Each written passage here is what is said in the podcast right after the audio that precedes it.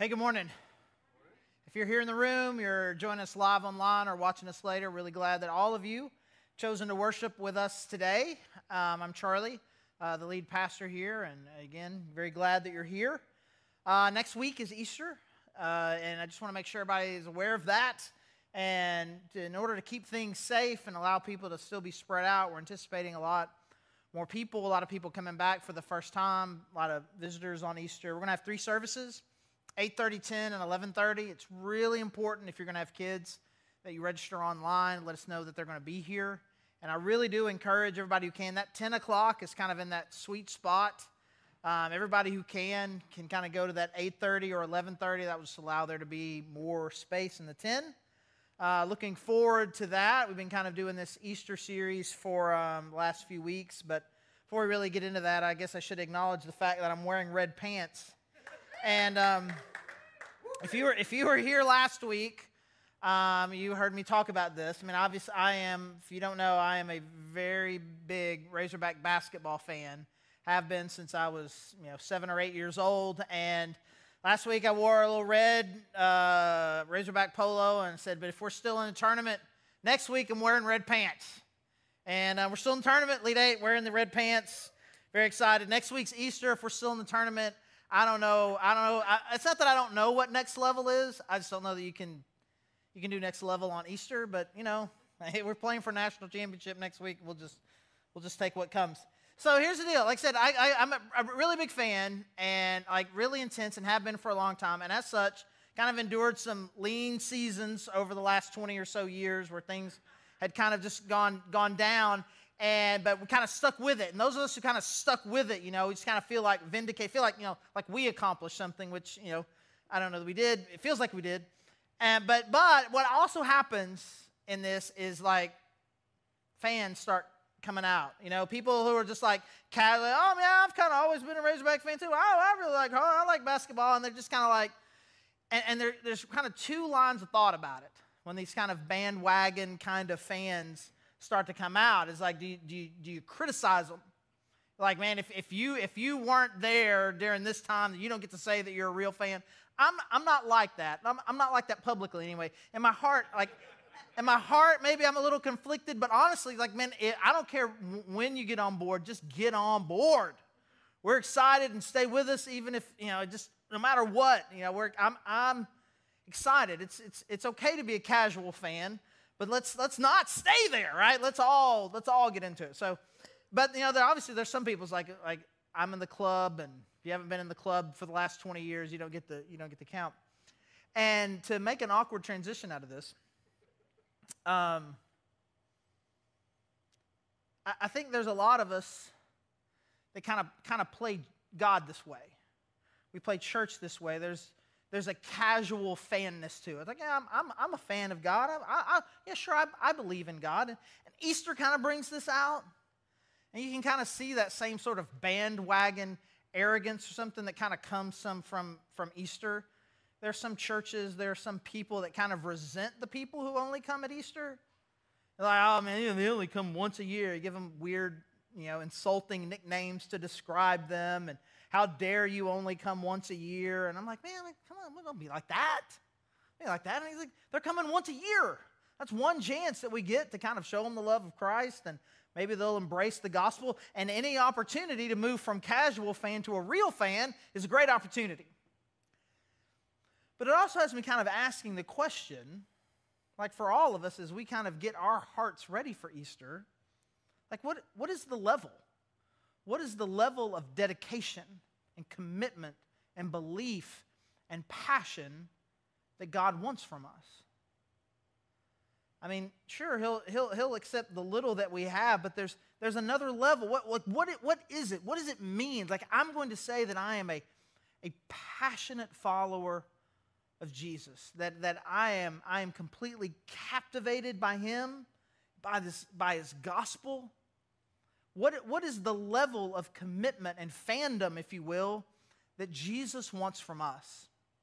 And as we've been kind of tracking through this story over the last few weeks, basically leading up to Easter, kind of following through the last week or so of Jesus. And a few weeks ago, we started with him entering into Jerusalem kind of as this triumphant king and declaring himself to be a king, but not quite in the way that we often think. And then Mark gave us a, a great sermon uh, after that, just kind of con- uh, about the, the Last Supper, connecting Jesus to the Passover and to what God did in the Old Testament and the sacrifice of that lamb and comparing that to the sacrifice that Jesus was about to make. And then last week we spent some time looking at Jesus praying in the garden, and we just see this raw emotion that comes from Jesus. And we've been kind of painting this better picture of who Jesus actually is and what he wants from us. And we're picking up essentially chronologically just right where we left off last week. Last week we see Jesus being arrested and being and taken away. And now we're going to kind of look at kind of what some of the things that happened during his trial. And as I was looking at this, I was just like I was overwhelmed by it and it happens to me all the time. I look at this one passage and see five sermons that we could we could talk about. But what we're really going to talk about is the way that Jesus interacts. He finds himself in front of a lot of different religious and political leaders over the course of a few hours. And people are asking him questions, trying to figure out what's going on with him. And we see Jesus' interaction with them. And we learn a lot about who Jesus is. But in addition to that, I think that we also learn a lot about what it is that Jesus really wants from us. And so we're going to pick up this story in Luke chapter 22, starting in verse 66. At daybreak, the council of the, of the elders of the people, both the chief priests and the teachers of the law, met together, and Jesus was led before them.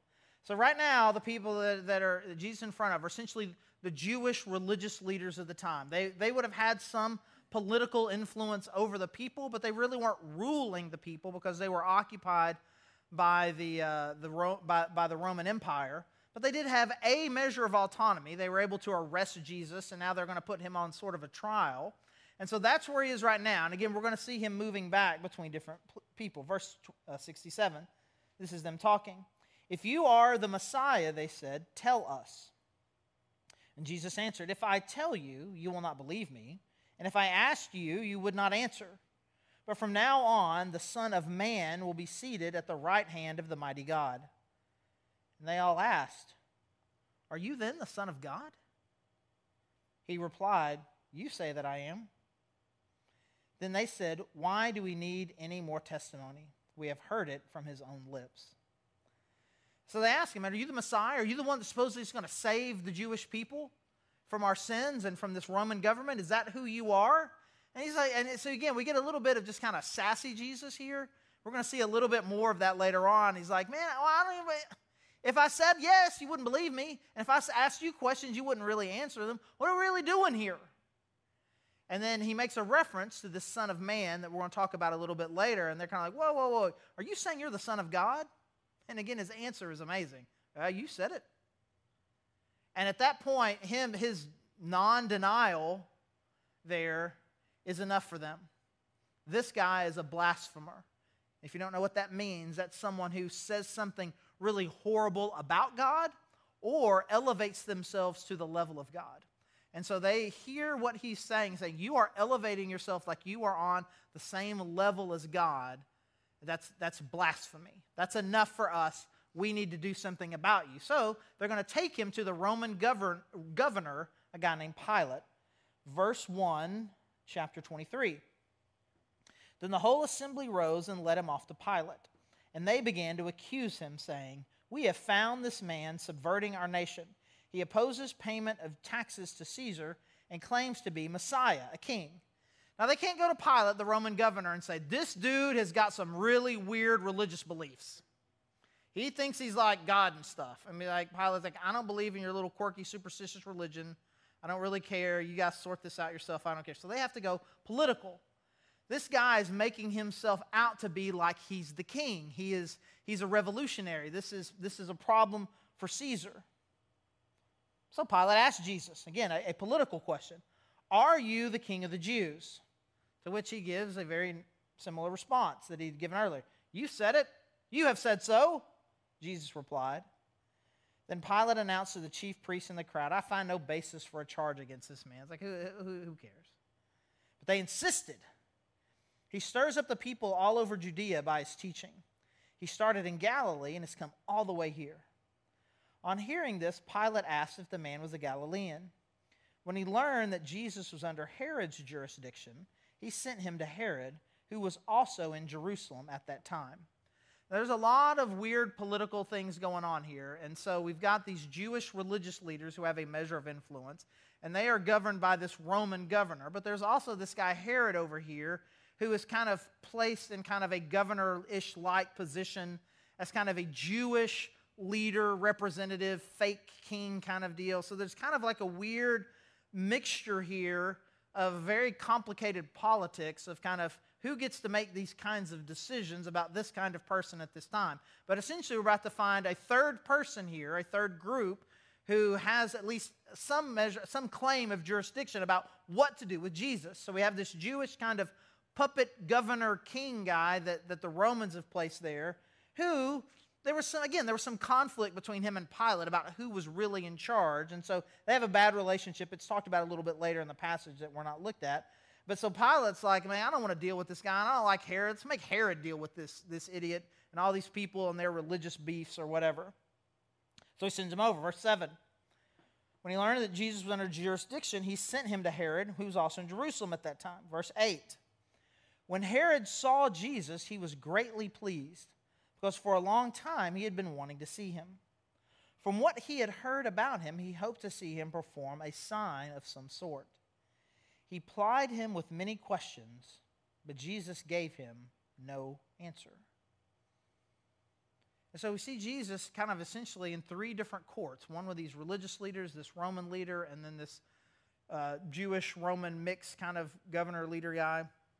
And in each opportunity, they're kind of like, at first they're like, man, are, are, are you the Messiah? It's like, uh, and Jesus is like, man, I'm not, I'm not talking with you about this. Is, are you the son of God? He's like, he said it. And then they get, and they get freaked out. And so then they send him to Pilate. Pilate's like, are you the king of the Jews? Like, man, yeah, you're talking about it. And then he goes to Herod. He starts asking him questions. We don't really know what all the questions were. I'm sure things about miracles and identity and who he is and what his plans are. And just, Jesus won't even answer him. And we're going to talk a little bit more in a few minutes about kind of what it says about Jesus that he's not really engaging with these guys. But it is interesting to note that he has this incredible opportunity, this incredible platform to speak to the most influential people in the area, the people with the most political and religious, people with the most influence in that area. And he has this opportunity essentially to testify about himself and essentially doesn't take it and instead, again, gives very sassy, kind of smart answers back to them. Or, in the case of Herod, no answers at all. But in this interaction, we still do get a lot of titles to, about Jesus that, at a minimum, he's not denying, but very often is claiming for himself. And if we're going to identify and make sure we fully understand who Jesus is, I think it's important for us to understand what these are. And the first one we're going to look at is that Jesus is the Son of God. So, this is a straight up question that he gets asked in verse 70. They all asked, Are you then the Son of God? And again, his response is, he's, you, you, you, say, you say I am. Which is interesting because they don't really say that he is. They don't really believe it, but he's kind of, he's got something interesting that he's doing here just by, by not denying it. But it's important for us to understand, essentially cover to cover through the Gospels, this is, a, this is a title that is given to Jesus, one that he gladly accepts. It's repeated all throughout the New Testament. And I want to make sure that we understand when we say that Jesus is the Son of God, we are not saying it and he's not saying it. No one here is understanding it in the way that we would often say, we're all God's children. We're all sons and daughters of God. In that sense, we're all telling you we're, we're all created by God, we're all loved by God, and in that sense, we are all sons and daughters of God. But that is not what is being claimed here. What is being claimed here is that he is the Son of God, which is different than a child of God, the Son of God. But when you talk about someone being the son of something, you have to understand, and, and this is has a lot of inheritance claims, a lot of power claims to it. If you are the son of the master, then you, are you're going to inherit everything. Everything is yours. And when this guy moves on, you're going to be in charge. It has a, a, a great sense of power to it. And to say that you are the singular Son of God is to essentially say, everything that belongs to God belongs to me. You are putting yourself on the same level as God. And so they understood this. This idea of him being the Son of God is a claim of deity, that you are equal to God the Father. And they were outraged by it, as we've seen in different passages all throughout the, uh, the, the, the Gospels, the last three years of Jesus' life. He's made these claims. And every time they would either pick up rocks or tear their clothes, like, this is an outrageous claim that you're making. You are making this claim that you are equal and on par with God. And it is important for you to understand that. Jesus is not saying that he's some great teacher and loved by God. He's not saying that he is one of the people that God favors. He is claiming a unique place and a unique role and, and, and a unique identity as God Himself equal to God the Father. And so, in this interaction that leads up to it, we first see um, that in you know verse 67 they ask him if you're the messiah. And he's like again you're like man i don't I, am I'm, I'm not going to talk to you. You're not you're not listening. If i asked you questions you wouldn't interact with me. But then he does say something very interesting in verse 69 but from now on the son of man will be seated at the right hand of the mighty God. And so there's a, there's a title, another title here that Jesus is claiming for himself. Not only is he the Son of God, but Jesus is the Son of Man. He's the Son of Man. He's like, he's like you're, you're asking me if I'm the Messiah. I'm not going to interact with you about that. But here's something that you should know that right after this, and he's talking about right after his death, right after this, the Son of Man is going to be seated at the right hand of God, which may not mean much to you may not mean, uh, but to them, this was like, wait, what? You are saying you're the Son of Man? Which is, again, to us, is kind of a nonsensical, like, I don't even know what that means. And again, it is a claim that Jesus has to being a person, but to say that he is the Son of Man is actually making a very direct connection to a very significant passage in the book of Daniel. In the book of Daniel, in chapter 7, Daniel is seeing this vision about what the end of times is going to look like. And he says this in verse 13 of chapter 7 I saw in the night visions, and behold, with the clouds of heaven, there came one like a son of man. And so at this point, he's seeing this vision, and this person comes in. He's like, it's like a person, but there's something different about it. He's having a hard time really describing who this is. And so he uses this phrase, like a son of man. And he came to the Ancient of Days and was presented before him. So he said, This person comes before God the Father, and to him was given dominion and glory and a kingdom that all peoples, nations, and languages should serve him. His dominion is an everlasting kingdom which shall not pass away, and his kingdom one that shall not be destroyed. So, this title, Son of Man, becomes to describe this person. The person who God the Father at the end of times is going to go to and say, You are the king forever. Everything that exists belongs fully to you. Again, someone on the same level as God the Father. And so, when this is who the Son of Man is, again, it points a little more to Jesus' humanity, but at the same time, because of what this title meant to them, it, is an ele- it, it elevates him. You're not, just, you're not just claiming to be some human leader, you're saying you're on God the Father's level. And we, and we see that because he says this. He quotes, he quotes this as like, You're going to see the Son of Man seated at the right hand of God the Father. And their immediate question was, Are you saying you're the Son of God? They, they, they, they, they, they, they were connecting some dots. You're not, wait a second, you're not just saying you're here to save us.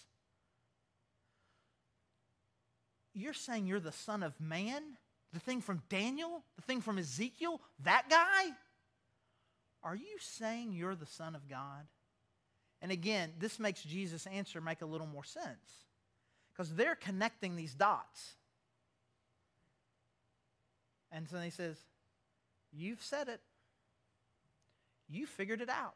You, you put all the pieces together, the things that I've said, this claim that I'm making here, all these titles, you have said it. And again, any other person, any angel, any other person in the same situation, if you Are you saying you're God? would have been like, No, no, no, no, no, no, no. The fact that there's no denial there is significant enough. But again, it's not a non answer. It's a hymn, just kind of, again, a little bit sassy, a little, a little bit smart, kind of saying, It seems like you're finally figuring this out. And at that point, it's like, well, what else do we have? It's time to kill this guy. He's a blasphemer. He's saying he's God. And then they take him again on these other things, where then ultimately he gets before Pilate, and, and they say, He's claiming to be a king. And Pilate says, Are you the king of the Jews? He says the same thing. Yeah, you're, the, you're, you're saying it. You're, you're, you're trying to put the pieces together too. You're figuring this out. So he's the Son of God. He's the, he's the Son of Man. He's the King of the Jews. He is the rightful heir. He's the rightful heir to David's throne. And so, what is said, again, that there's going to be someone in the line of King David that is ultimately going to establish a kingdom that's going to last forever. He's going to save the whole world. He is going to save us, and He is going to establish in a kingdom that will last forever. And so Jesus is establishing himself in all of these different interactions as these next level. Again, not just a teacher, not just a prophet, not just a good person, not just someone who has some good ideas, not, not, not someone sent from God, but putting himself on this elite level, this, this unique place in history as God's very own Son, singular, the Son of God equal to God the Father. And again, if that's who Jesus is, again, talk about casualness in our connection to Him really doesn't make a whole lot of sense.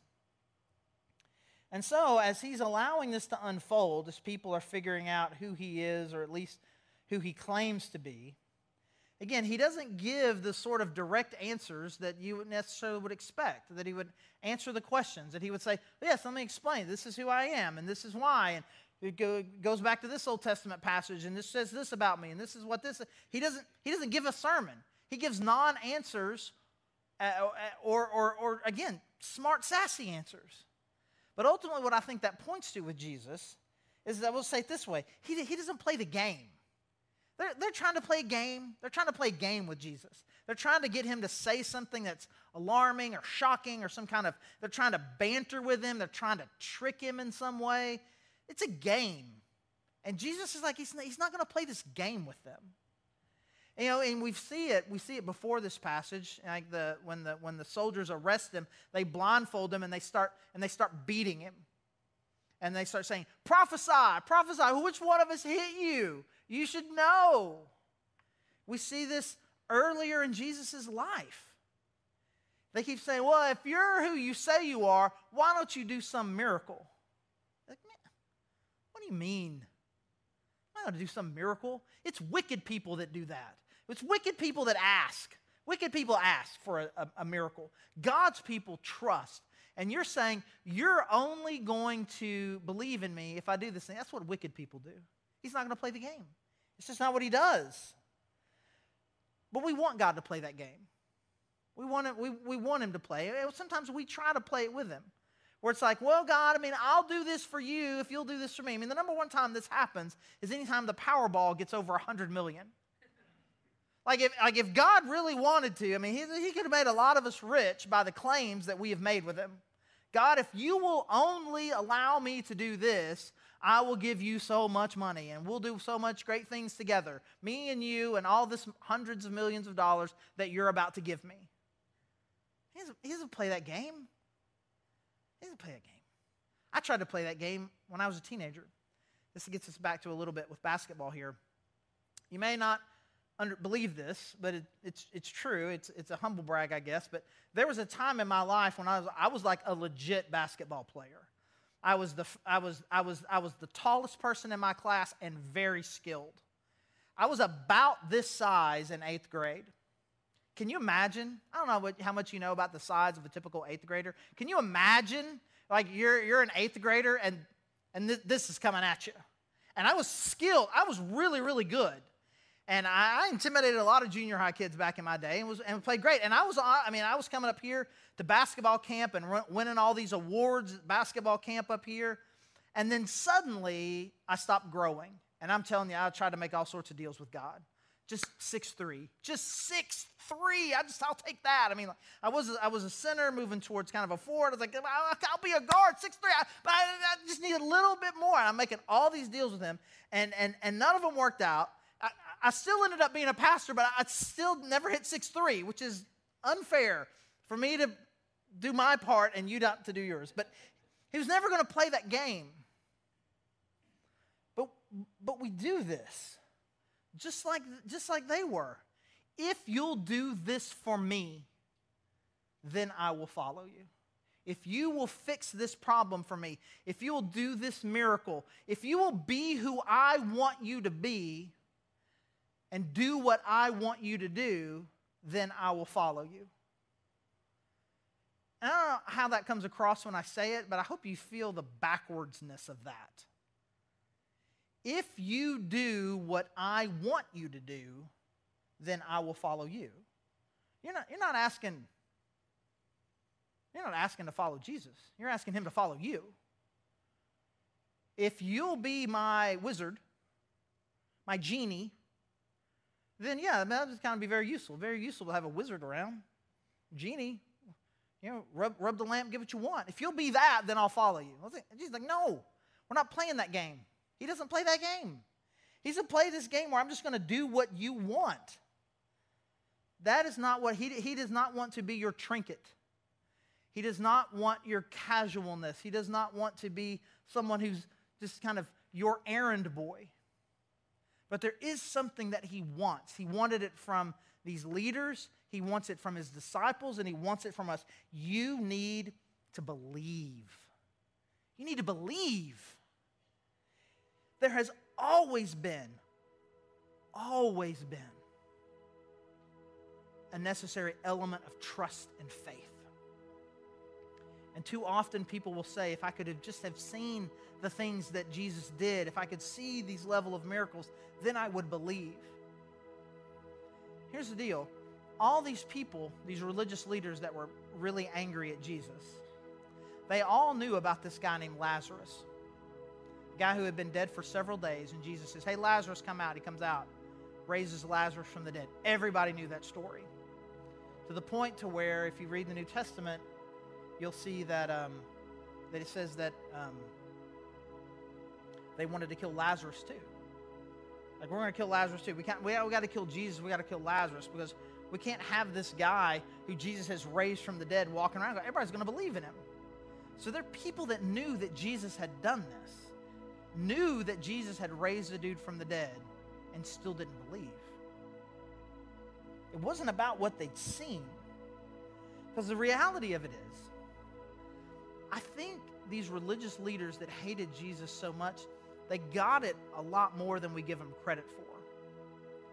Because what they saw in Jesus, he's like, man, you're making these claims and you're doing these things, and if what you're saying is true, if who you are is real, you are a giant threat to me. Because everything that I've believed has been wrong. I have been a deceiver.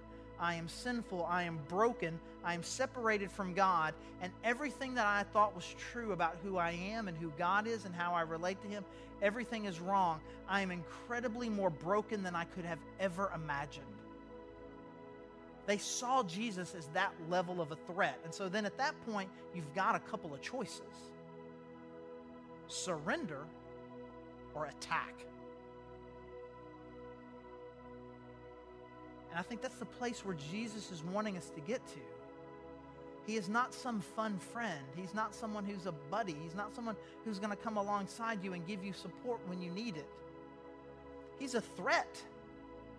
He's coming and saying, Man, you understand how broken you are and how and how and, and, and how your life is completely out of sorts and what you're doing and how you're living and how you relate to God. It's all broken and messed up, and you need to surrender. And too many of us are fighting, attacking, And it's time for surrender. And on the other side of town in Jerusalem, there's, there's, there's 11 apostles hiding in all these different places, thinking that Jesus was headed one way and now is going to death, and they can't even understand it. And somewhere their hearts are beginning to understand that if I'm really going to be a follower of Jesus, it is going to cost me something. Jesus, he wants, he wants my life. He wants to restore what is broken and, and heal, heal what is sick and give me new life.